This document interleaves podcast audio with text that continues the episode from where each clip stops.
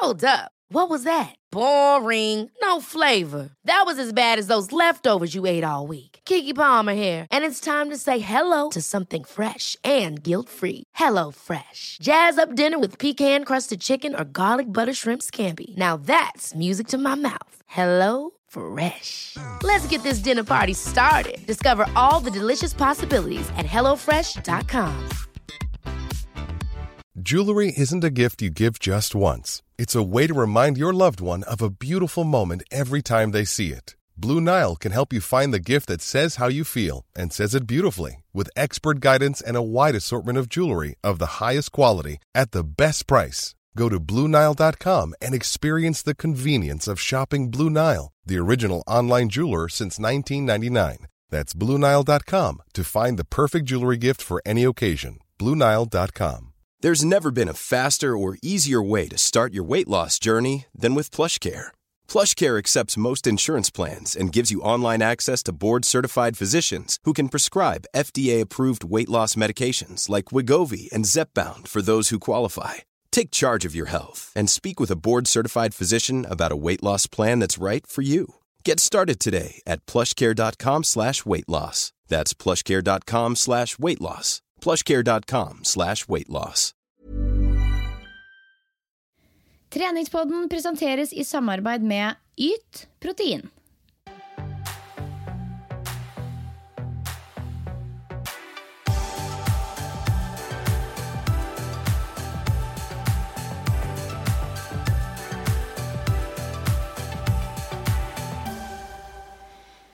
Hallo og velkommen til ukens episode av Treningspodden.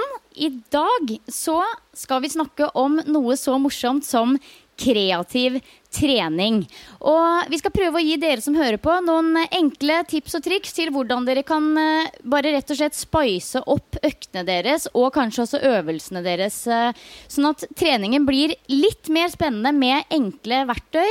Og i den anledningen så har vi også spurt to av de Kall det treningsprofilene som vi ser på som eh, ja, veldig, veldig inspirerende. Og ikke minst veldig, veldig kreative til å hjelpe oss litt og svare på noen spørsmål, eh, sånn at de kan videreføre sine tips til oss. Og det er eh, Annema Refsnes og Kristin Birkelund. Absolutt, og de er sånn når jeg ser de på Instagram. Jeg føler Nesten hver gang jeg sjekker de ut, så har de to-tre nye treningsfilmer der de har helt sånn flunkende nye varianter av klassiske øvelser. Og da tenker jeg alltid sånn Hvor er det de tar det fra? Så jeg er glad at vi kunne få de til å bidra, sånn at det ikke bare er vi som deler våre tips, for vi har jo noen vi også, men at vi får litt sånn input utenfra også. Utover det så må vi jo ta ei lita fot i bakken. Og det er som jeg sa før vi begynte å spille inn, Silje. Jeg var sånn Jeg skal ikke spørre deg om noe som helst hvordan det går før vi er på eh, med podden, for jeg vil spare alt til vi snakkes der, sånn at lytterne også kan få det med seg. Nå er du da to-tre uker inn i denne teacher-traininga, og alle vi følger deg jo på Instagram, og jeg begynner jo eh, liksom virkelig å se at du sakte, men sikkert blir mer og mer yogi, sånn som vi hadde forventa. Eh, hvordan er status nå? Du, eh, status er veldig fint. Det er veldig bra og veldig spennende, men også veldig intenst. Det må jeg si. Vi er inne i uke tre nå, og det er jo fantastisk spennende å være her. Og jeg lærer jo helt utrolig mye, og det er jeg vil jo nesten kalle det en gave å få lov å på en måte være på en så fantastisk plass som det er. Og ha noen som lærer meg opp på best mulig måte. Altså noen helt utrolig flinke lærere. Og ikke minst de jeg er her sammen med, disse medelevene. Vi er tolv personer som er eh, på kurset. Eh, som også er eh, tolv fantastiske personligheter fra hele verden. Så vi, jeg føler meg veldig heldig, men jeg kjenner også at jeg er eh, jeg vet ikke, Det er litt sånn rar tilstand å være i, men jeg er på en måte både litt sånn gira og veldig sånn oppgira, samtidig som jeg kjenner meg helt sykt sliten. Fordi det er uh, mye å ta inn over seg, og det er uh, uh, ja, intenst. både alt det vi skal lære, men også det å være sammen med så mange mennesker 24-7 som det vi er. Jeg husker når jeg tok mental, sertifisering i mental trening første gangen. Da var vi, Det var bare én uke, da, men da var vi samla på Kragerø resort. Og det er jo litt samme greia. Det var sånn superintenst med masse input eh, opptil 10-12 timer om dagen. Både faglig, men også praktisk. Og da var det jo liksom dype spørsmål rundt hvem man er, hvorfor man gjør det man gjør. Altså Man går virkelig inn i seg sjæl, pluss at man er med folk hele tiden. Og jeg føler at det er noe av det samme du gjør. Jeg trodde jo at du bare skulle liksom holde på med masse rare poseringer og lære deg de, men herregud, det her høres jo ut som en sånn derre oppussing av hele deg, både utvendig og innvendig, holdt jeg på å si. Ikke utvendig, håper jeg, men sånn Det er mer enn bare den fysiske yogaen.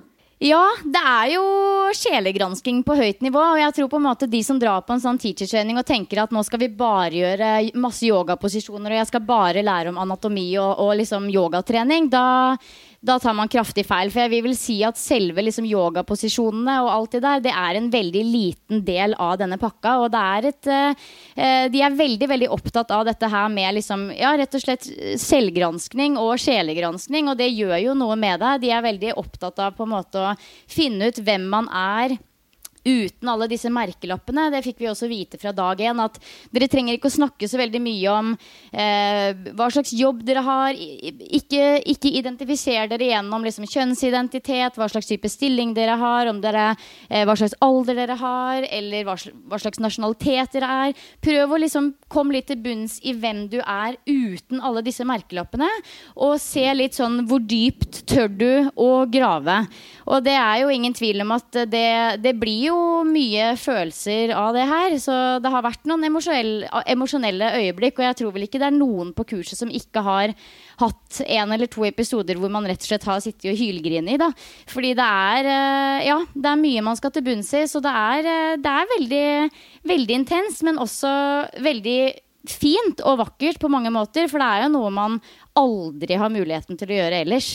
Herregud. Og det er jo som vi har snakka om, du skal jo du skal virkelig dele den opplevelsen her med oss og gå litt sånn i dybden på det, men ikke helt enda, fordi nå er du jo midt oppi det. Eh, men det høres jo ut som du er på rett sted med tanke på Vi har jo snakka om før at vi begge er litt sånn Vi er så oppslukt i jobben vår her hjemme at vi kunne ønske at vi hadde litt mer tid til å ja, finne ut hvem vi hadde vært uten jobb, da. Eh, og spesielt du har jo kjent litt på det, så det høres ut som du liksom virkelig er på rett sted, da. Ja, jeg tror det, altså. Og ja, som du sier, så skal vi jo lage en egen episode på denne yogareisen og snakke mye mer om dette her. Men uh, du foreslo jo egentlig at vi skulle gjøre det i dag, men det kjente jeg at det der er ikke jeg akkurat nå. Jeg må få hele opplevelsen litt på avstand og få det hele litt i perspektiv for å kunne dele det med eh, folk på en måte som gagner også de som hører på. Da. Fordi nå blir jo dette her utrolig personlig for meg, og det som gjelder meg, gjelder jo ikke nødvendigvis alle de andre der ute. Så jeg skal prøve å få det litt på avstand og lage, det, eh, lage den episoden på en måte som gjør at folk får noe ut av det, rett og slett. da. Absolutt. Men vi kan kanskje ta litt sånn overflategreier. Da, fordi det vi har sett hittil, er jo bare disse fantastiske bildene dine på Instagram. Altså nå får portrettmodusen kjørt seg, Siljus. Den får kjørt seg eh, hardt. Men hvordan ser en typisk ja, Hvordan ser en typisk dag ut for deg nå? Hvordan, Åssen øh, er det? Du, eh, Hver dag er relativt lik. Vi står opp Jeg har vekkerklokka på enten kvart på seks eller seks. Og da er første møte eh, Da samles vi alle 06.30 hver morgen. Og da er det én time med meditasjon og pranayama, som er eh, pusteøvelser og cleansing-teknikker og pusteøvelser og meditasjon. Masse ulike typer meditasjon. Og det er fra halv syv til halv åtte. Og så er det um, 90 til to timer med Vinyasa Flow, som er en ganske sånn intens, svett, fysisk, atletisk yogaform. Uh, og så etter det, sånn halv ti, så spiser vi frokost. Og vi får ikke lov til å snakke før frokost. Så vi praktiserer, vi praktiserer stillhet. Um, og det høres veldig rart ut, og det var faktisk en av de tinga jeg grua meg aller mest til. Men det er faktisk utrolig deilig. Det er, er, det det? Ja, faktisk. Jeg grua meg så sinnssykt til det. Fordi det er også sånn at du Si at du står i dokø sammen med tre andre personer, så er jeg litt den typen som liker å slå an en prat og litt småprat og litt sånn sånn. Men da skal man egentlig bare se ned i gulvet. Man skal ikke møte øyekontakt, og man skal, helst, man skal holde seg for seg sjøl. Man skal ikke bruke opp andres energi, og man skal ikke bruke opp sin egen energi. Så stilletid, det er et uh, veldig nytt Eh, det er veldig nytt for meg, for meg, og det er ikke noe jeg kommer til å praktisere når jeg kommer hjem. Men det har vært en utrolig spennende opplevelse å teste det ut. Så fram til halv ti så er det stilletid, eh, meditasjon og vinyasa-time. Og så er det frokost, som alltid er masse deilig frukt og en eller annen digg grøt. Og så er det kanskje litt stekt tofu, litt grønnsaker, litt diverse. Um, og etter det så er det ofte to og en halv time med teori. Da er det enten Um, det har vært mye anatomi. Eller så er det kinesisk medisin. Um, ja, noe sånt. Og så er det lunsj og en litt lengre pause på ca. en time midt på dagen. Da kan man f.eks. se litt på telefonen sin, svømme i svømmebassenget. da er det liksom fritid til å gjøre det man vil, en times tid. Og etter det så er det Asana Clinic, som rett og slett er workshop. Eh, gjennomgang av masse ulike øvelser og hvordan man instruerer osv. fram til ettermiddagen. Og på ettermiddagen så er det 90 minutter med yin-yoga. Og så er det middag, og så er det litt egenstudier og legge seg klokka ni. Og sånn går nå dagene. Hver dag er sånn. Begynner du å bli gæren, eller er du mer sånn der, Eller at du er inne i rytmen og bare liksom nyter at det er det samme hver dag? Jeg, jeg, nyter det til det fulle. Jeg kjenner at jeg hadde ikke kunnet reise Altså Den første uka så tenkte jeg bare sånn Herregud, hadde jeg vært 20 år og hadde jeg ikke hatt mann og barn og, og, og sånne ting, så hadde jeg bare reist rett på neste teachertraining, fordi dette her digger jeg så sinnssykt. Men så kommer jo denne veldig intense perioden midt i, som gjør at jeg kjenner at jeg måtte hatt et opphold. Men det er ingen tvil om at jeg kommer til å ta en ny teachertraining seinere i livet. Det er ikke sikkert det skjer neste år, men kanskje jeg gjør det når jeg blir pensjonist. Hvem vet? Jeg vet i hvert fall at dette her kommer jeg til å gjøre igjen. Det vet jeg med 100 sikkerhet. Så jeg eh, holder ikke på å bli gæren, men jeg, jeg, kjenner at jeg er litt sliten. Det skjønner jeg. Herregud, jeg blir så gira på dine vegne, Silje. Jeg gleder meg sånn til å høre mer om hvordan det her er for deg. Men jeg skal ikke spørre mer nå, fordi jeg respekterer at du trenger tid. ja. Nei, altså, jeg kjenner jo at det var jo faktisk litt deilig å få lov å komme ut av bobla og snakke litt sånn treningspodden. Eh, at vi skal faktisk snakke om noe annet enn yoga i denne episoden, kjenner jeg er litt sånn det er litt deilig, faktisk. Men uh, bare det å snakke norsk føles jo helt rart ut. For jeg har jo på en måte tenkt å snakke engelsk nå de siste tre ukene. Eh, og det også i seg selv er jo ganske slitsomt å lære masse nye ting på engelsk. Og i tillegg så skal man lære det på engelsk, men også sanskrit, som er et gammelt indisk språk. Så det er jo mye for topplokket. Det er det. Men Pia, eh, jeg skal snakke mye mer om denne yogareisen i en senere episode. Så de som er interessert, håper jeg jo hører denne episoden. Og de som kjenner at dette her er helt eh, Det gagner ikke meg, så får de heller bare hoppe over denne episoden. Men innhold på yoga, det kommer. Men jeg er jo også veldig interessert i å høre hvordan det går med deg og livet i Norge. Og shapeup og blogg og trening og alt det vanlige livet. Det har jeg lyst til å høre om. Ja, Der hvor du er liksom litt sånn flytende og herregud, vet ikke helt hvor jeg er og hvem jeg er, så tenkte jeg at jeg skal da være ganske sånn kort og konkret, sånn at vi kommer oss inn på hovedtemaet for i dag. Eh, så det er tre ting jeg har lyst til å nevne, og det første er definitivt det største. Trommevirvel, la-la-la. Jeg er ferdig. 100% ferdig med boka mi. Lordy lord, Pia. Lordy lord. Vet du hva? Gratulerer så sinnssykt. Tusen takk. Og det er jo en stund siden jeg var ferdig med å skrive, men det viste seg at det tok en del tid å sette sammen tekst og bilder og sende fram og tilbake, finne ut av cover. Det spurte jeg jo om hjelp til på Instagram, så ja, det har vært mange elementer, men nå er den sendt til trykken. Og um, den kommer til å komme før jul. Det er sånn 90% sikkert. Og ettersom vi publiserer den episoden her på mandag, så vil det også si at nå er boka klar for forhåndssalg. Så hashtag egenreklame. Hvis du har lyst til å kjøpe boka mi allerede nå, så kan du gå inn på den linken som ligger i bioen min på Instagram, og så kan du shoppe den hjem til deg sjæl nå.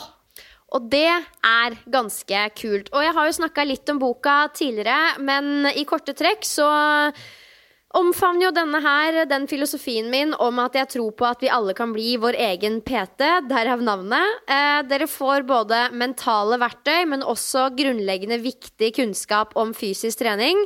Og de prinsippene som jeg mener at alle bør ha med seg når man skal skape treningsresultater. Eh, du får også treningsprogrammer, og det som kanskje er litt nytt i den boka her kontra andre treningsbøker, er at jeg har laget alle treningsprogrammene etter de ulike sesongene vi har i Norge. Eh, for det er sikkert ikke bare jeg som kan kjenne på en litt annen motivasjon f.eks. 1.1 kontra midt på sommeren når jeg ligger der med paraplydrinken. Det er liksom to forskjellige sinnstilstander.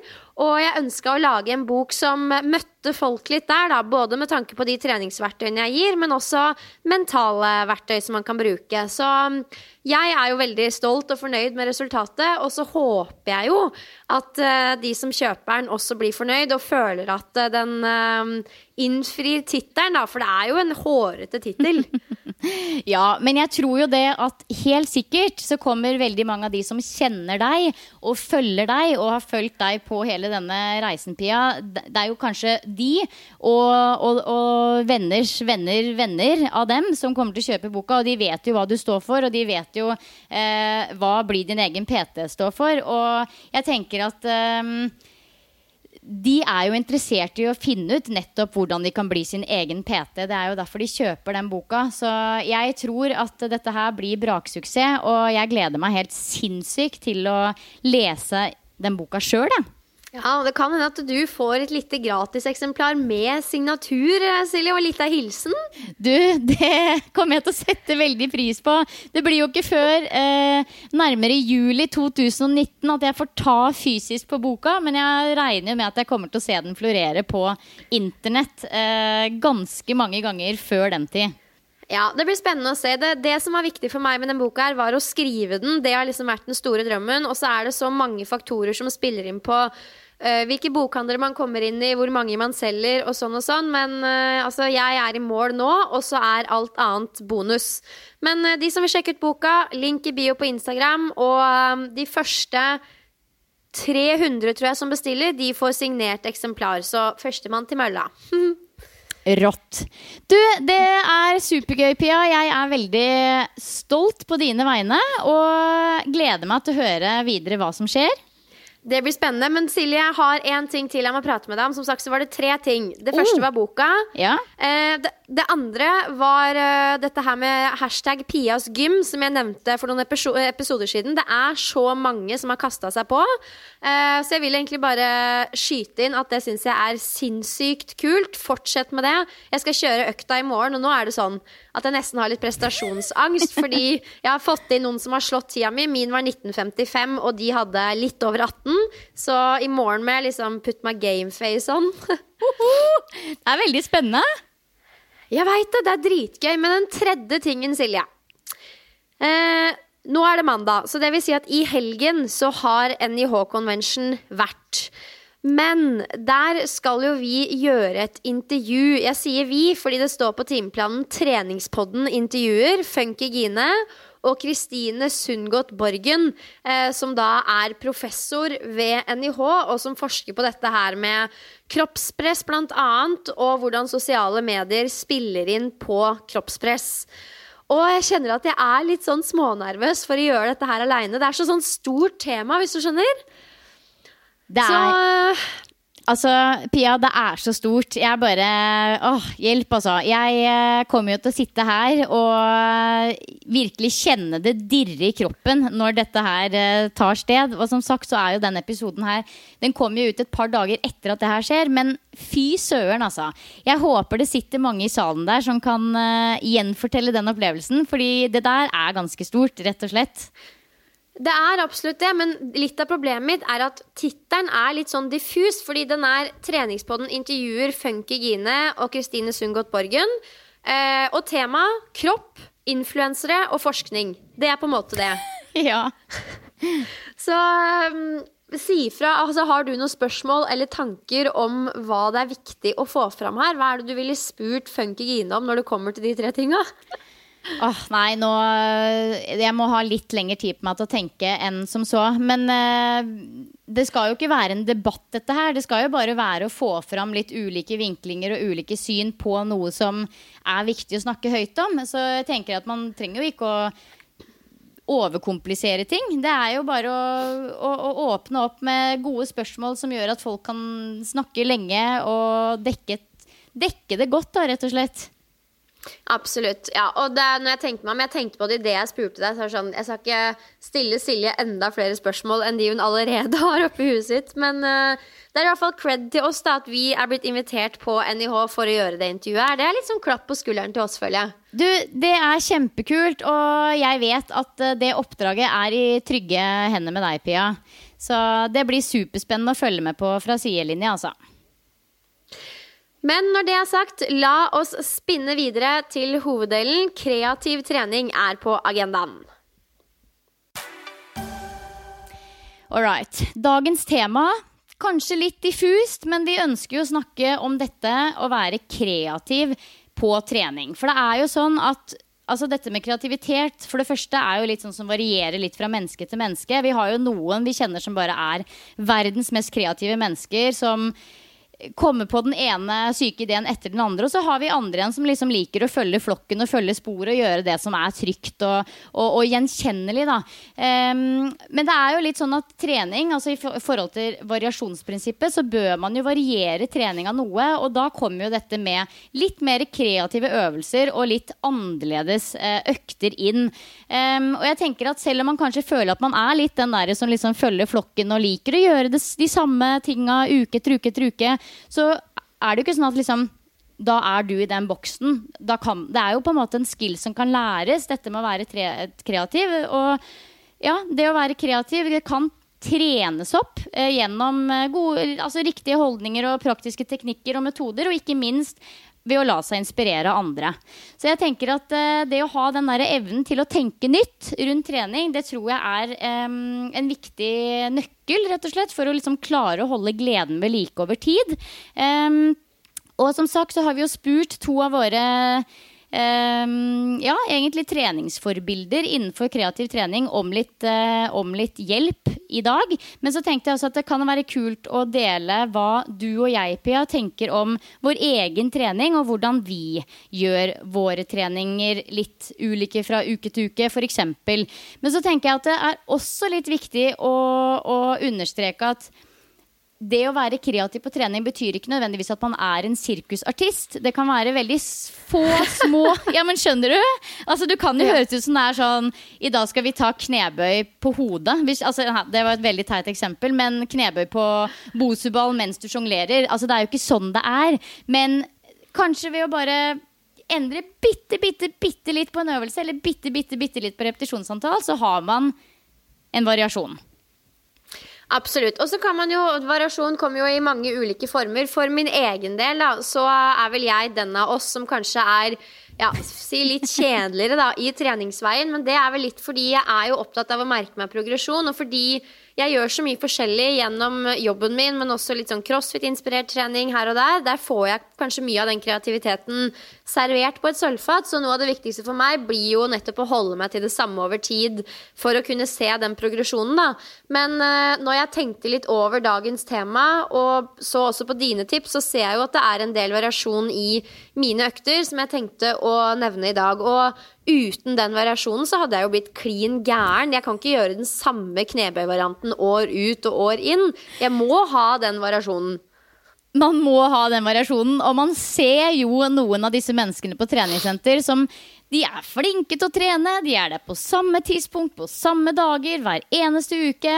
Og de går den samme ruta fra det ene apparatet til det andre apparatet, og de gjør greia si. Og Altså, Alt er bedre enn ingenting, men det er jo ingen tvil om at hadde de gjort om og justert ørlite grann her og der, så ville jo resultatene kommet i mye større grad enn når man bare følger det samme uke etter uke etter uke, og til og med år etter år etter år.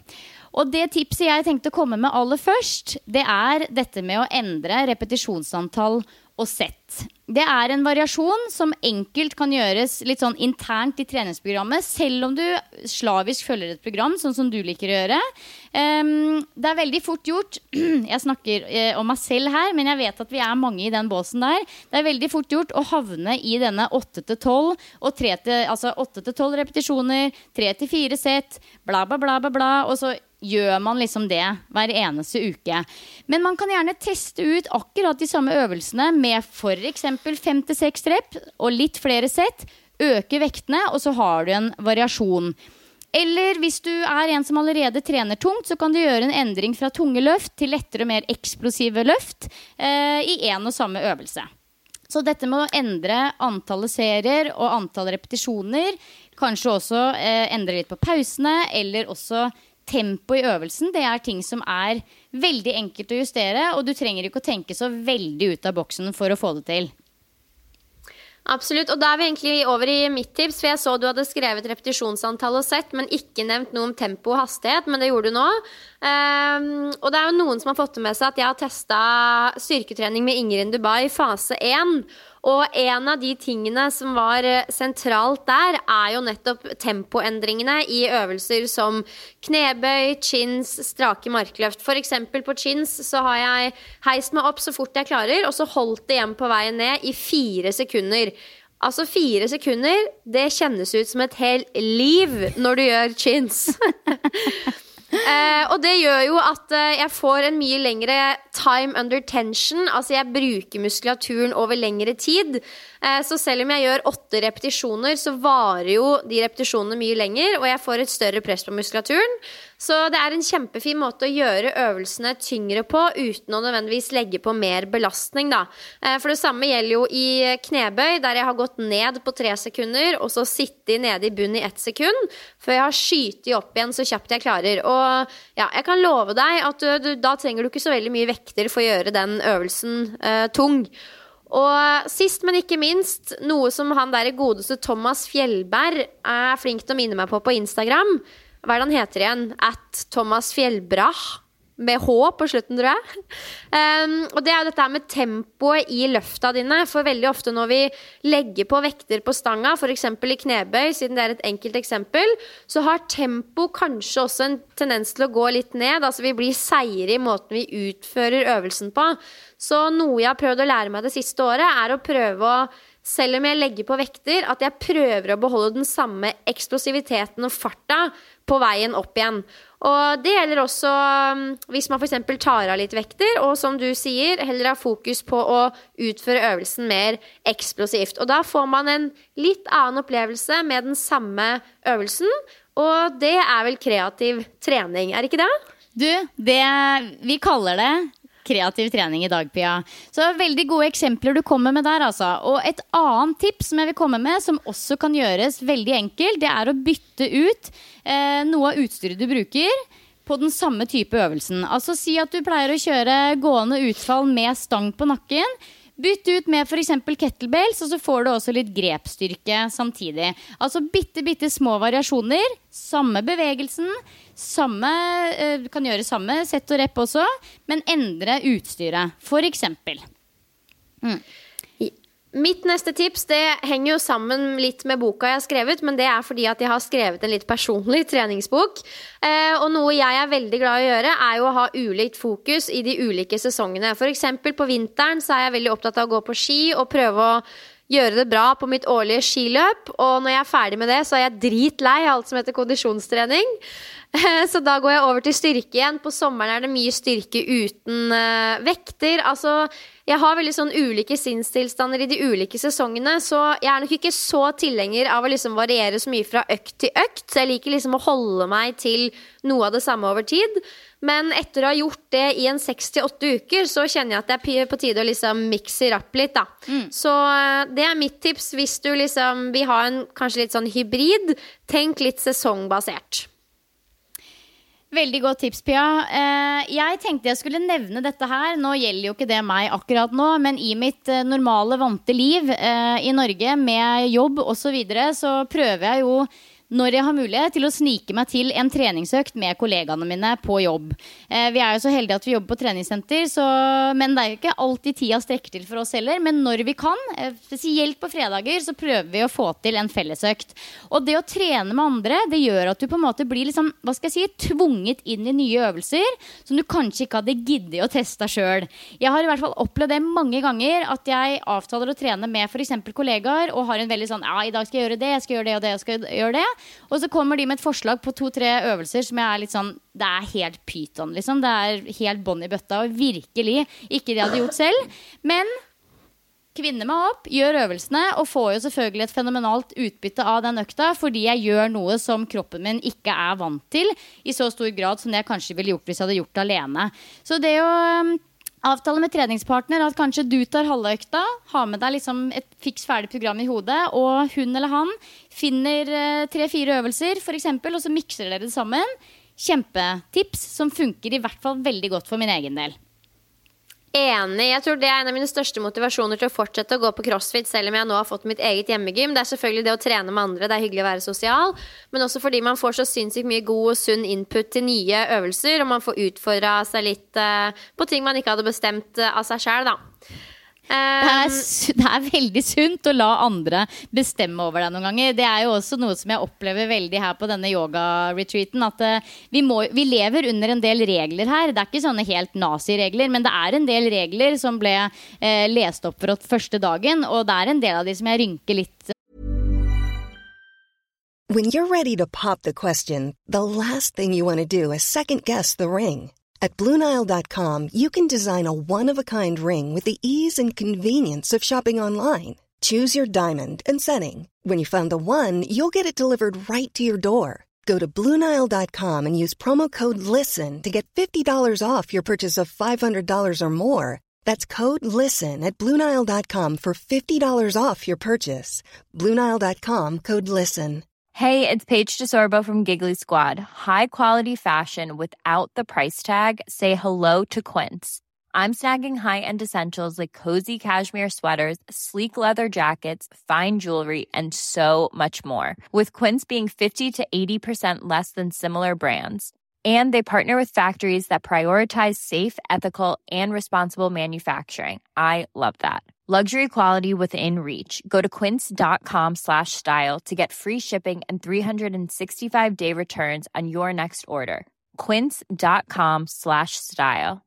Many of us have those stubborn pounds that seem impossible to lose, no matter how good we eat or how hard we work out. My solution is plush care. Plush care is a leading telehealth provider with doctors who are there for you day and night to partner with you in your weight loss journey. They can prescribe FDA-approved weight loss medications like Wagovi and Zeppound for those who qualify.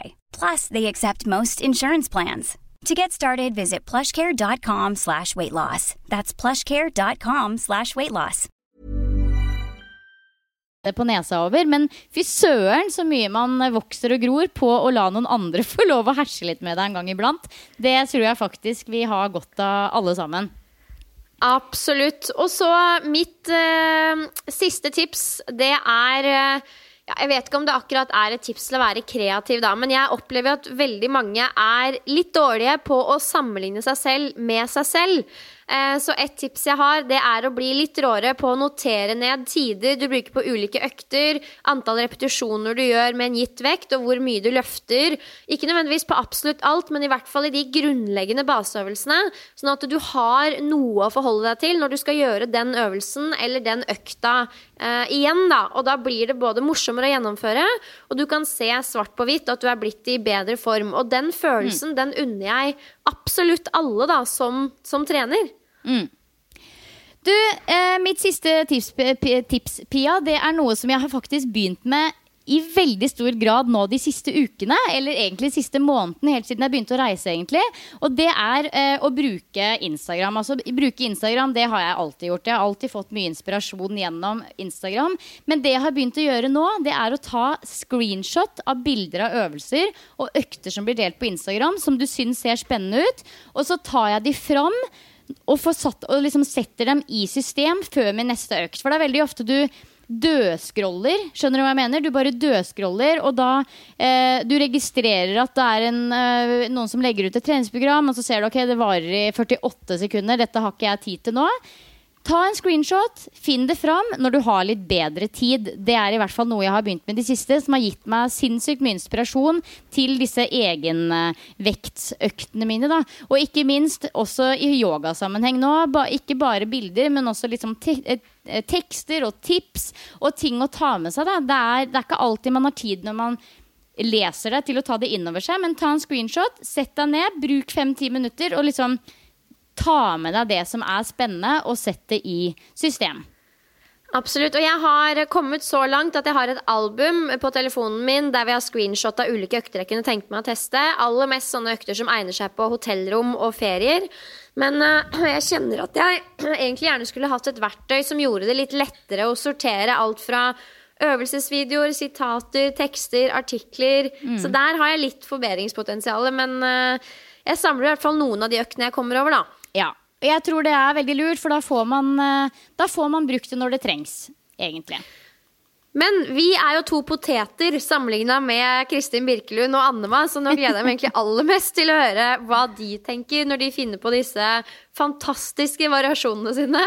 Ja, og jeg sendte jo disse to jentene eh, Altså det er Kristin Birkelund og Annema Refsnes vi snakker om, og det er ikke tilfeldig at vi valgte de to, for det, det er de to som jeg syns deler aller mest Altså, jeg blir bare helt sånn jeg, jeg, blir så inspirert. Jeg blir virkelig helt sånn Hvor er det de får det fra? For uke etter uke etter uke, år etter år etter år, så kommer de altså og deler så utrolig mye gratis treningsøkter til oss som følger dem. Jeg blir superinspirert og tenker at det er dødskult at de har lyst til å bidra i denne episoden. For jeg sendte dem en melding på Instagram og var litt sånn Skjønner hvis det ikke passer, men det hadde vært dritkult hvis dere har lyst til å hjelpe oss med denne episoden.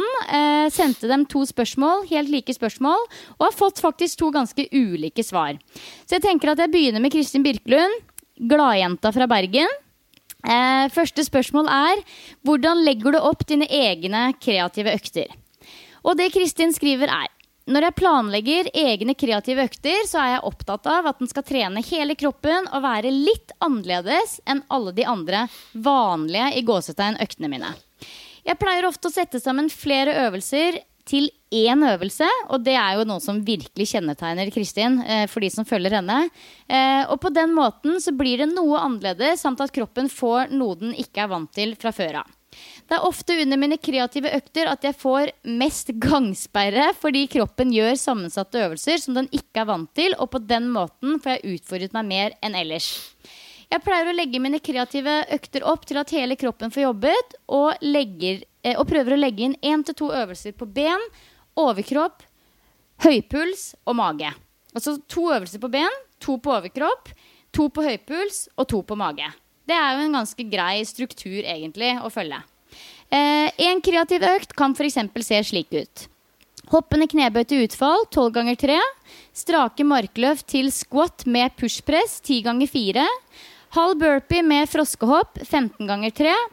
Planken pluss mountain climber 30 sekunder pluss 20 ganger 3. Renegades row pluss pushup 12 ganger 3. Kettlebell swing pluss frontbøy 15 ganger 4. Og det hun sier er at det er egentlig bare fantasien som setter grenser til en slik økt, og noen ganger lager jeg kreative økter kun for ben eller mage f.eks. Kommer litt an på hva hun vil trene og hva slags humør hun er i. Men hun skriver at jeg liker å trene litt utenfor reglene i gåsetegn og de vanlige øktene. Jeg gjør jo typ vanlige økter i gåsetegn igjen også, men, jeg, eh, men, får jeg velge selv, så mikser og trikser jeg det sammen til en real hashtag svettefest. Kult. Det er litt sånn gøy å få innblikk i hvordan hun tenker. Og vi har jo tidligere snakka om at det er litt sånn Mission Impossible å gjengi treningsøvelser og programmer her på poden, fordi det blir litt sånn masse ord på bevegelser som egentlig er vanskelig å beskrive. Men da kan man jo bare gå inn og sjekke ut Kristin Birkelund på Instagram, så skjønner man hva vi snakker om. Eh, og så syns jeg det er litt interessant å høre at hun understreker at hun har liksom disse klassiske styrkeøktene som gjør at hun har den sterke grunnmuren som hun faktisk har. da. Og så krydrer hun det da med disse kreative øktene som gjør at hun blir så atletisk som det hun faktisk er. Så det er en god kombo. en veldig god kombo. Og for oss som ser henne fra utsiden, så er jo dette som hun nevner med at hun setter sammen to-to øvelser, veldig veldig klassisk. Og så er det veldig mye med egen kroppsvekt. Det er veldig mye sånn hopp og sprett. Det er mye, liksom, det er mye fyr. eh, Og mye Ja, nå sier jeg det på engelsk. Jeg får lov til det nå fordi jeg er på Baliland. Det er greit, mye, det er greit. det er mye fire da, i den kroppen. Og hun um, er jo også veldig flink til å bruke strikk. Og det er det jo sinnssykt mange som spør om. De, det er jo uendelig spørsmål om man kan legge ut program med strikk. Så for de som er ute etter det, følg henne. Og spørsmål nummer to som jeg stilte, det er hvem følger du på Instagram som gir deg inspirasjon til nye øvelser? Og det hun skriver da, er at det er så mange som er kreative og legger ut mange kule øvelser på Insta. Men skal jeg kun nevne noen, så må det bli Kajsa Fit og Alexia understrek Clark med C. De har så mange kule økter og øvelser, så er umulig å ikke bli inspirert av de. Og jeg tenker at eh, både eh, Kristin Birkelund og eh, Kristin nevner ulike profiler man kan følge, så vi kan godt legge ut f.eks. Eller jeg kan godt gjøre det. Jeg kan legge ut em, dette her på Instagram, så slipper dere å sitte med penn og papir nå. Men Kajsafit er jo klassisk. Uh, en sånn fantastisk kreativ treningsprofil fra statene som det virkelig er verdt å følge. Ja, ja, altså Hun har jo helt sjuke kombinasjoner. Og jeg er sånn, når jeg ser på henne, så får jeg sånn Jeg blir litt inspirert, men så blir jeg også litt sånn Ok, det der kommer jeg aldri til å klare. Så man blir nesten litt mer sånn demotivert. Men det er jo sjukt gøy å se Altså Hun finner på hva hun finner på med kjeler og stekepanner. Altså, det er liksom ikke måte på. Men igjen, Pia, jeg må bare si det. Jeg, da, jeg har bare, på tre uker her på teachertraining nå, så er det så mange ganger jeg har tenkt at eh, ja, ja, det der kommer jeg aldri til å klare. Og så får jeg noen opp i trynet mitt som nærmest roper 'Of course you can'. Og så får jeg det faderen meg til. Altså Noen ganger så tror jeg man ser på seg selv som en person som klarer det, men jeg klarer i hvert fall ikke det. Og så får du kanskje noen sånne veldig enkle verktøy. Det kan havne om vektoverføring. Det kan handle om bitte, bitte små justeringer som gjør at man faktisk får til ting da, som man aldri hadde trodd. Og du vet jeg jo at vet dette her så inderlig godt, men jeg tror faktisk ikke jeg har kjent på det på den måten som jeg gjør nå noen gang. Fordi eh, det er så mye jeg har fått til på de tre ukene her som jeg virkelig ikke hadde trodd jeg skulle få til. da. Altså, Så sjukt kult. Og ja, for all del, jeg vet jo det. Alle vi vet jo det, men jeg, jeg har alltid med meg liksom 14 år gamle Pia, litt sånn tung i baken, ikke særlig atletisk. Hun hviler alltid i bakhodet når jeg skal teste nye ting, så jeg er nok også veldig flink til å være litt sånn Jeg helgarderer meg litt og sier sånn Det her har jeg aldri gjort før, men jeg prøver gjerne, liksom, men det går nok ikke. Og så blir man positivt overraska. Så jeg har forbedringspotensial med tanke på å være litt mer fremoverlent da, når man tester nye ting. Ja, og jeg tror det å ha på en måte Kall det en ekspert som gir deg litt sånn eh, tips fra sida, men også det å stole på tid.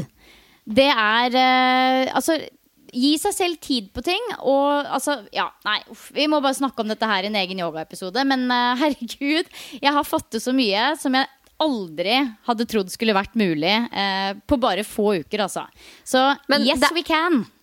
Ja, for der sier du noe ekstremt viktig. Jeg har møtt så mange jenter og kunder som liksom Nei, jeg klarer ikke pullups, da, for eksempel. Og så spør jeg å ja, har du trent mye på det, eller? Nei, jeg har ikke testa på en fire måneder. Så blir jeg sånn Nei, hvorfor i alle verdens land og rike skulle du klare pullups da? Altså, vi må være flinke til å huske på at vi må gjerne trene på ting. Og det må jeg melde eh, minne meg selv på stadig vekk når det kommer til crossfit, med tanke på ferdigheter som å klare double unders, kipping, pullups. Altså, man må bruke tid på å lære seg det. Og hvis man ikke gjør det, så kan man jo ikke forvente å være noe råtass på det heller. Så tid er et viktig nøkkelord, Siljus. Tid er viktig. Jeg drar videre over til Annema sitt eh, bidrag, for jeg sendte nemlig de samme spørsmålene til henne. Så på spørsmålet om hvordan legger du opp dine egne kreative økter, så svarer Annema. Jeg pleier som regel å ha et program som varer i seks til åtte uker. Disse lager jeg med fokus på ulike løft, øvelser eller mobilitet jeg ønsker å forbedre. Og normalt sett så pleier jeg å legge opp til tre til fire styrkeøkter pluss én til to kondisjonsøkter. Og én til to mobilitet eller yogaøkt per uke. Gjerne på samme dag som kondisjonsøkten. Men, og her kommer det et stort men, fordi dette her var mye. Det kan vi være helt enige om at dette her var mye volum av trening. Så det hun skriver er stort men. Så dukker livet opp med syke barn, reise, syk selv, minimalt med søvn, pluss, pluss, pluss. Så jeg er ikke redd for å vike fra planen når det må til. Og jeg kjenner at det blir jeg glad for å høre. For det å trene tre til fire styrkeøkter, én til to kondisjonsøkter og én til to mobilitet eller yogaøkt per uke, det høres jo ut som en drøm. Men det er jo ikke mulig for de aller fleste av oss. Så det er hennes eh, mål å få til. Men det er ikke alltid hun får det til, og det er godt å vite at selv Annema er lagd av kjøtt og blod og er et vanlig menneske, hun òg. Amen. så skriver hun videre. Når det gjelder øvelser, så elsker jeg kettlebells og egenverkstrening og legger opp øktene deretter. Og det er jo det jeg digger med henne, at hun har så sinnssykt mye kule kettlebells og egenvekts økter som hun legger ut. Um, og det hun videre sier, er jeg liker å utfordre, utfordre, meg selv når en øvelse føles lett, selv med tunge vekter. Derfor prøver jeg meg mye frem med nye variasjoner og metoder. Jeg liker også å mikse det jeg lærer fra f.eks. Animal Movement, mobilitet og yoga med styrketrening. Ofte kan jeg se en øvelse på f.eks. Instagram, og det begynner å krible i hele kroppen etter å legge den inn i dagens økt for å få teste og finne ut eventuelt min egen vri, om jeg kan. Jeg har noen hovedløft og øvelser som f.eks. squats, markløft, pullups, pushups, press og lignende som alltid er med i programmet, men bare på ulike måter for å utfordre ytterligere. Målet mitt er aldri å få de største musklene eller løfte mest mulig på noe spesifikt, men heller å være allsidig og atletisk. Og det som kjennetegner Annema, jeg digger å følge henne, det er jo Hun har jo disse Hun har jo et lite treningsstudio selv, og hun er jo bare helt sjukt kreativ, og hun er altså så atletisk og beveger seg på en så eh, sånn organisk, digg, sånn smidig måte. Jeg kjenner at jeg blir sånn jeg har lyst til å være som Annema i kroppen. hvis du skjønner. Altså, hun er virkelig en inspirasjon. Da. Og det kommer jo av denne helhetlige treninga som hun legger inn. Så um, veldig, veldig kult. Anbefaler alle å sjekke ut henne. Eh, og det hun skriver på hvem hun følger på Instagram, som gir inspirasjon, det er jo en hel haug. Eh, så jeg bare sier det litt sånn kjapt, kjapt, kjapt, og så legger jeg det heller ut på Instagram. Men det er primal.swole og hun skriver at han er helt rå på kettlebells, og i tillegg er kjæresten hans rå på mobilitet og kroppsveksttrening.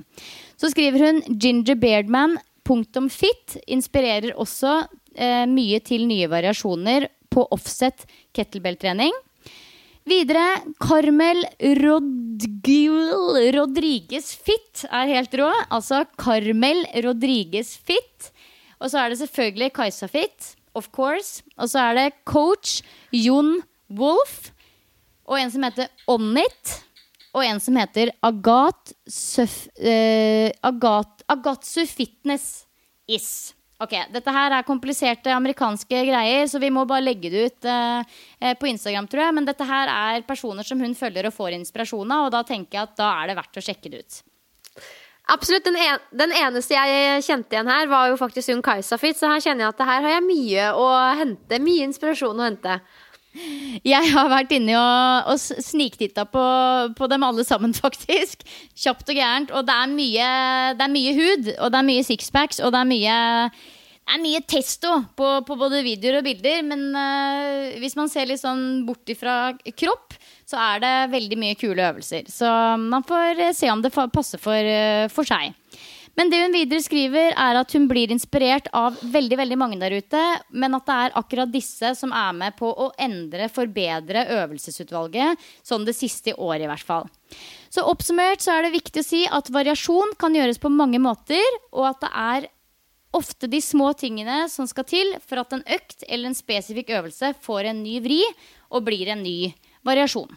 Sykt gøy å høre hvordan disse to superjentene tenker rundt sin egen trening. Jeg skal definitivt gå inn og følge alle de. Det spørs nok om jeg kommer til å legge inn noen av de variasjonene med det første. Men nå som jeg har fått kettlebells hjemme, så kommer jeg nok garantert til å la meg inspirere litt av Annema på, den, eh, på det området. For noen ganger er det digg å bare kun gjøre en økt med bare kettlebells, uh, kettlebells og din egen kroppsvekt. Og da tenker jeg at å få et fiks ferdig program fra Annema er jo helt tipp topp.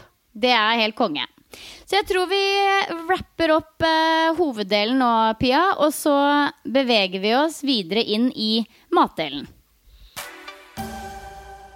Videre inn på matdel, og jeg tenkte å rett og slett dele noe av matopplevelsen her på yoga retreat. Fordi her får vi fantastisk vegetarisk mat hver eneste dag. Og noe av det som på en måte har vært liksom eh, Ja, det mest populære, da, det er frokosten. Fordi her det er altså så mye digg å velge mellom. Og hver eneste dag så får vi eh, ulike typer grøt. Altså, jeg er jo et grøtmenneske, og jeg visste ikke at det fantes så mange ulike varianter av grøt engang. Jeg tror vi har smakt på ja, en hel haug med ulike grøtvarianter som smaker helt himmelsk og har topp næringsinnhold. Både bønnegrøt og grøt på hvit quinoa og grøt på sort quinoa og risgrøt og havregrøt og alt mulig. Så jeg tenkte å dele en av dem, og jeg må bare på forhånd si at denne har jeg ikke testa selv. fordi jeg, det er jo ikke jeg som lager maten her, men jeg har funnet den på nett. Og så har jeg snakka med en av jentene her som er fra Indonesia, og hørt litt med henne om det høres riktig ut. Hun sier tommel opp. Så jeg prøver, men dere som lager maten, dere får kanskje justere litt med mengder på det ene og det andre hvis dere merker at den blir for tynn eller for tykk. Men eh, denne oppskriften er altså på quinoa-grøt med kokosmelk. Ca. fire personer. Og det du trenger, er 2,5 dl quinoa, 1-2 dl kokosmelk. Eh, kommer litt an på hvor eh, tykk eller tynn du ønsker å ha den. Og så trenger du en teskje kanel, en halv teskje kardemomme ca., en halv teskje ekte vaniljepulver og bitte lite grann salt. Eventuelt litt søtning hvis du ønsker det. Så det du gjør, er at du først skyller quinoaen i vann, akkurat sånn som man alltid gjør. Eh, og så har man alle ingrediensene i en kjele og koker opp med vann. Mengde vann står på baksiden av posen med quinoa. Så bare full den oppskriften som vanlig. Og når denne quinoaen er ferdig eh, kokt, det skal koke eh, skal liksom skru, ja, Du skrur ned varmen ganske godt, og så småkoker den i 15 minutter. Og når den er ferdig, så kan du helle på 1-2 dl kokosmelk og la den stå under lokk på lav varme med litt omrøring til den er liksom Ja, du ser at den er, har god konsistens, da. Så hvor mye kokosmelk du ønsker, det avhenger av om du har lyst til å ha den tynn eller tykk. Og så rører du også inn alle de andre ingrediensene som jeg nevnte. Eh, altså kardemomme, kanel, alt dette her. Og så putter du eh, quinoa-grøten i en bolle og pynter med det du måtte ønske. Her nede så pleier jeg å ha på litt frukt og litt bær, litt nøtter, litt granola. Vi har også én eh, til to litt sånn tjukke smoothier hver eneste dag. Enten avokadosmoothie eller passion fruit smoothie, et eller annet å pimpe med på toppen. Um, og da får du et veldig godt og næringsrikt og mettende superdigg måltid. Kan jeg spørre om en ting? Det er kanskje en liten digresjon, men du spiser jo ganske annerledes nå enn du gjorde når du bor hjemme. Uh, og du liksom Du lever livet ditt på en helt annen måte. Merker du noen forskjell på kroppen din? Sånn Hvordan du føler deg, hvordan du ser ut? Altså Er det liksom noen endringer som du har tenkt over nå? Eh, altså, Jeg har jo tenkt på det spesielt altså de siste dagene, eller egentlig siste uka, så har jeg liksom tenkt at det føles faktisk ut som jeg har flytta inn i en ny kropp. Eh, og det er nok mest takket være den enorme mengden med yoga de siste ukene. Men det føles liksom ut som jeg har flytta inn i en veldig sånn smidigere kropp, da. Som liksom beveger seg enklere. Og jeg har liksom skapt så mye plass, hvis du skjønner. Eh, men når det gjelder liksom kiloer opp eller ned, fettprosent opp eller ned, alle disse tingene her, så må jeg bare ærlig innrømme at jeg, jeg har ikke peiling. Og det som er litt morsomt, Pia, er at alle de stedene jeg har bodd Nå har jeg vært på tur i eh, to måneder. Og ingen av stedene jeg har bodd, har hatt helspeil. Så jeg har bare sett meg sjøl i speilet fra halsen og opp nå i to måneder. Jeg aner ikke hvordan magen min ser ut. Jeg aner ikke hvordan rumpa mi ser ut. Og det er altså så innmari befriende. Og jeg, jeg, jeg jeg kan egentlig ikke huske altså Jeg har jo aldri vært noen sånn ekstremist på dette her med å være verken misfornøyd eller superhappy med min egen kropp. Men, men jeg, jeg, tenker ikke på det, hvis du skjønner. Jeg bare jeg, jeg, tenker ikke på det i det hele tatt. Det er altså så sinnssykt befriende. Nå er det sånn at jeg tar på meg et plagg fordi det føles digg. Jeg føler meg bra fordi jeg føles digg. Eh, jeg, det er liksom ingenting av det eh, i forhold til hvordan jeg føler meg med, i, i, egen kropp, som har noe med hvordan jeg ser ut å gjøre. Da. Eh, så vet du hva, jeg vet ikke, hvis jeg skal være helt sikker. Det kan godt hende at jeg er helt lik på vekta. Det kan godt hende jeg er litt mindre, og det kan godt hende jeg er litt mer. Men jeg tror nok at jeg er ganske lik. Eh, og så føler jeg meg som sagt veldig mye sånn smidigere og lettere og mer atletisk, kanskje. Absolutt. Og det er jo ikke akkurat det vi, vi, to er mest opptatt av, men det er interessant å høre når du har liksom gjort så mange endringer på øh, den korte tida, da. Eh, både når det kommer til trening og mat, så da måtte jeg bare spørre, for jeg kom på det når du snakka nå litt om kosthold. Men det er jo sjukt interessant det her du sier om helspeil, og mens du snakka nå, så tenkte jeg liksom igjennom hvor ofte jeg støter på et speil i løpet av min dag, og herregud, det er jo opptil flere ganger om dagen. og selv om jeg ikke går rundt og tenker på hvordan min kroppen min ser ut, så gjør man jo det kanskje ubevisst uansett. Om morgenen, kommer ut av dusjen, når man er på trening. Herregud, det er jo speil hele tida, og ikke minst alle selfiesene man tar. Å, nå ble jeg klein. Nei, men Nei, men vet du hva, Pia? Vet du hva? Det er så riktig det du sier. Og jeg tror eh, du og jeg, vi er på ingen måte ekstreme noen av oss når det kommer til dette her med å måle seg selv i speil og, og, og, og alt dette her. Men jeg må ærlig innrømme det at det er det er ikke sjelden jeg tar på meg et antrekk, og så tar jeg det av igjen fordi jeg ikke føler meg vel i det. Det kan f.eks. være at jeg føler meg litt oppblåst, og så syns jeg T-skjorta var litt for stram, og så velger jeg en større T-skjorte. Altså, sånne type ting. da det, det, det, er ting jeg støter på egentlig støtt og stadig hjemme, selv om jeg ikke ser på det som noe sånn voldsomt negativt likevel. Men det er en følelse som jeg ikke har kjent på på to måneder. Og det, det er jo sinnssykt digg. Og det skal også sies at jeg, jeg sprader jo rundt i bikini daglig. Eh, så det er ikke sånn at jeg gjemmer bort kroppen min. På ingen måte. Og vi jobber jo også her nede med med diverse øvelser. Altså Nå høres det jo helt sjukt ut, men noen øvelser som gjør at du ja, du, jeg vet ikke om du har sett det på YouTube eller et eller annet hvor du liksom suger inn magen, og så lager du sånn støvsugermage eller vaskemaskinmage hvor magen går rundt og rundt. Det er sånn Gi organene en massasjeøvelser. Det høres helt merkelig ut, men vi gjør jo det. Og da står Magedans heter det. Ja, liksom på en måte det, da. Og det er jo ikke akkurat noe flattering. Altså, du står der og liksom Du skal liksom egentlig rett og slett bare dra fettet fra side til side. Hvis du skjønner Og jeg bare kjenner at det er liksom ikke noe i meg som synes det er kleint eller rart.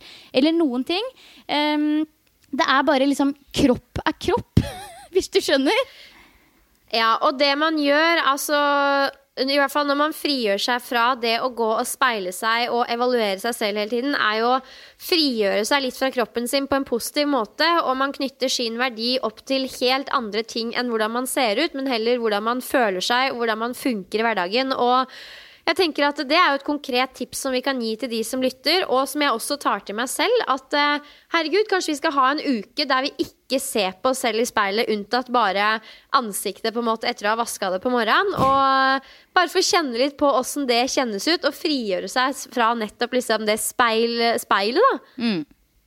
Du, jeg tenker også det. Why not? Altså, det er jo ingen tvil om at er, vi lever i et samfunn med masse masse speil. Både på treningssenter, og vi ser oss i, eh, i butikkvinduer, og vi ser oss i egne speil hjemme og, og alt dette her. Men, eh, så det, å, det, er jo kjempesunt å ha et godt forhold til sitt eget speilbilde. Men det å frigjøre seg litt fra speilet, og ikke ta beslutninger på om man, ser, om man skal ha på seg den buksa eller ikke fordi man syns man ser bra eller dårlig ut i speilet, det er i hvert fall en utfordring vi kan sende ut. fordi det skal ikke ta så Altså, vi lever én gang. Vi skal, vi skal, ikke bruke så mye tankekapasitet på hvordan vi ser ut i speilet, rett og slett. Uh, så lenge vi har en sunn og fin kropp. Jeg tenker at det kan jo egentlig bare være enden på den visa der. Men det var jo litt morsomt at du spurte, for det er ting jeg har tenkt på sånn de siste dagene og den siste uka. Absolutt. Kroppen er et verktøy for å leve livet, og det er på en måte det. Og det tror jeg vi glemmer litt noen ganger. Så en viktig påminner ja. på tampen av episoden. Ja. Du Pia, vi må runde her. Eh, jeg har jo søkt ly. Det kom jo en sånn tornado av en regnstorm her eh, rett før vi skulle begynne, så jeg har jo spurt lærerne mine om jeg kan få lov å trekke meg inn på et sånt bitte lite kontor de har der hvor de bor. Eh, og nå hører jeg at de faktisk er på vei tilbake igjen fra middag, så før de kommer og avbryter oss, så tror jeg vi må prøve å runde av. Absolutt. Det syns det funka bra. Jeg har ikke hørt til noe, til noe regn, så vi får satse på at det ikke har forstyrra episoden. Jeg tror egentlig ikke det. Um, planen vår framover er jo å fortsette å lage episoder sammen, sånn som vi gjør. Men dere har jo allerede merka at jeg også lager noen episoder på egen hånd. Og det er hyggelig å få god respons på de også. Blant annet så er det veldig mange som satte pris på episoden med Antidoping Norge og um, og nettros. Så eh, vi var jo litt sånn fram og tilbake på om vi skulle ta opp det temaet eller ikke, Silje. Men det viser seg at det ble satt veldig pris på, så jeg er glad vi eh, lagde denne episoden.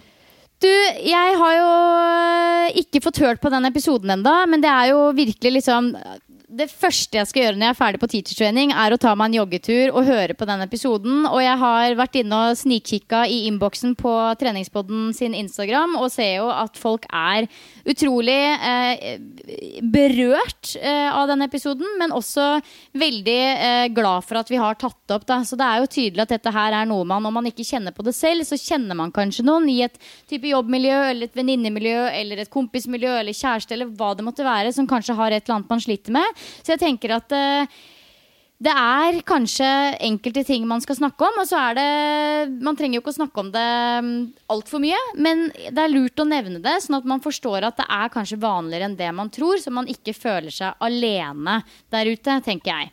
Absolutt. Så hør på denne episoden hvis du ikke allerede har gjort det. Og ikke minst hvis du likte dagens episode, stikk gjerne inn i iTunes og gi oss ei lita rating der. Det setter vi stor pris på. Vi prøver å bli flinkere til å minne oss selv og dere på det, fordi vi må liksom være litt rå på å få treningspodden til å fortsette å vokse, Silje. Det må vi ikke glemme selv om du er ute på tur. Eh, vi kommer til å fortsette framover og gleder oss til å fortsette å dele inspirasjon og motivasjon når det kommer til trening og helse. 100 Jeg eh, henger meg med, Pia. Jeg er bare helt sjukt gira på treningspodden fremover. Og jeg kjenner jo nå at jeg har mye mer eh, kjøtt på beinet i forhold til å snakke om ikke bare trening og det kroppen vår får til, men også hva hele mennesket består av. Og hvordan følelser og tanker og alt dette her påvirker alt vi gjør. Ehm, så jeg gleder meg jeg, til fortsettelsen. Absolutt. Dine nye ressurser skal brukes for hva de er verdt, både her på podden, men også kanskje i form av en treningsreise på et eller annet tidspunkt. Hint, hint. Ja, det skal vi få til. Eh, så bra. Da runder vi av. Silje, hils lærerne dine, og nyt livet videre. Og så poddes vi om en uke eller to. Det gjør vi. Ha en fenomenal uke, alle sammen. Så poddes vi. Adios. Adios.